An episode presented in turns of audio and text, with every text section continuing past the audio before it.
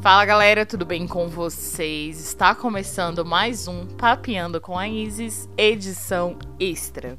Bom, o assunto de hoje é sobre responsabilidade social na internet, disseminação de fake news e o caso do Felipe Neto. Recentemente, há duas semanas atrás, o influenciador e YouTube Felipe Neto deu uma entrevista para o New York Times falando sobre o governo Bolsonaro, fazendo várias críticas em relação à postura no enfrentamento ao Covid-19. Acontece que após essa entrevista ele já vinha sofrendo ataques na internet e tudo mais. E a internet ela parte do pressuposto que é uma terra sem lei. Só que recentemente é, isso saiu da esfera da internet e foi para vias de fato. Ele foi ameaçado, foram na porta da casa dele, é, com carro de som, xingando, fazendo várias ameaças, chamando ele pro afronte ali, é, ameaças contra a própria vida. Então a gente percebe que a falta de diálogo, né, as pessoas elas cada vez mais estão construindo muros em vez de pontes. E aí isso é perigoso. E é perigoso para a própria vida, né? Quando você espalha uma fake news, seja de quem quer que seja, seja direita, esquerda, é, aquilo você está afetando a vida da pessoa. Já aconteceu de espalhar uma fake news de uma mulher e ela foi morta. Uma mulher inocente. Foi acusada e então assim, as pessoas elas estão pagando com a própria vida. E a que ponto chega o perigo da fake news, né? É, de acordo com os estudos, a maior rede que dissemina fake news é o WhatsApp. A gente sempre tem ali um grupo da família, tem aquele tiozão que vai te mandar aquela mensagem. Então, entender que quando você espalha essa notícia sem checar, você está contribuindo para isso, né? E agora, as próprias redes sociais tiveram que pensar em estratégias. Então, quando a gente vê um conteúdo falso, tem lá esse conteúdo foi checado, esse conteúdo é falso, né? Uma fake news. Que foi uma estratégia diante de tanta disseminação. Disseminação de ódio, disseminação de informações. Então vamos ter responsabilidade social em tudo que a gente publica na internet. E assim, é, que a divergência, divergir do outro, a gente não é igual. Né, seja no posicionamento político, mas que isso não pegue uma proporção tão grande de atentar a vida do outro, de atentar a família do outro, né? E tudo mais, assim, espalharam fake news que ele era pedófilo, é, o, o, pacto da esquerda pela pedofilia. A gente percebeu nas eleições de 2018, né?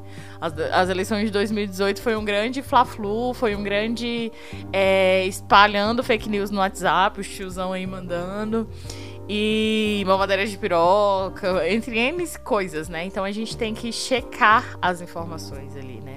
A gente tem responsabilidade em tudo que a gente posta na rede social.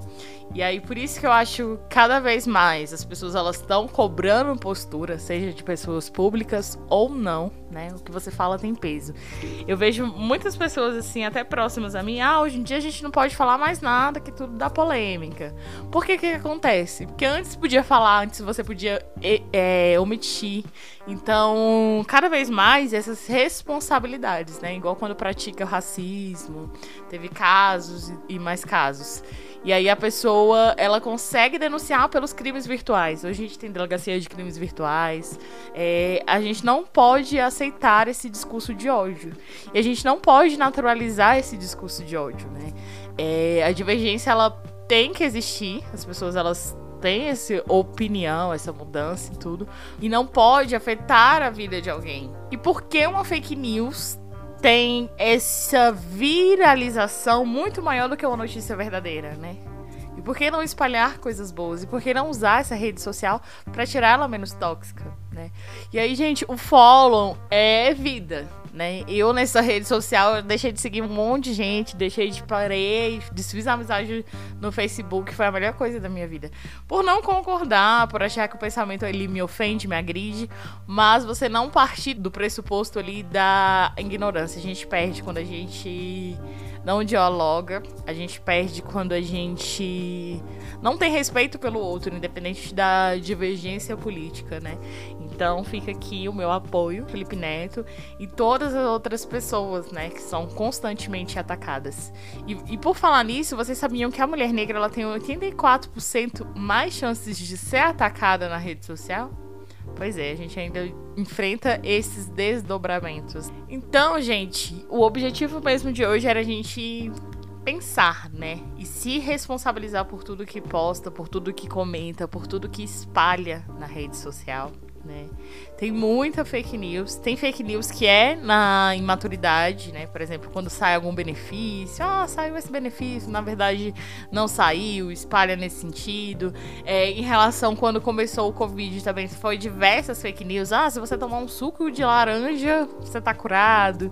Então, assim, é, essas informações falsas, a gente expõe a vida do outro a risco. Então, que a gente seja aí os guardiões das informações que a gente recebe e só repasse para frente mesmo que checou, o que é de qualidade e nunca repassar ódio, né, gente? A gente perde muito quando a gente ofende o outro, quando a gente pratica mensagem de ódio, né?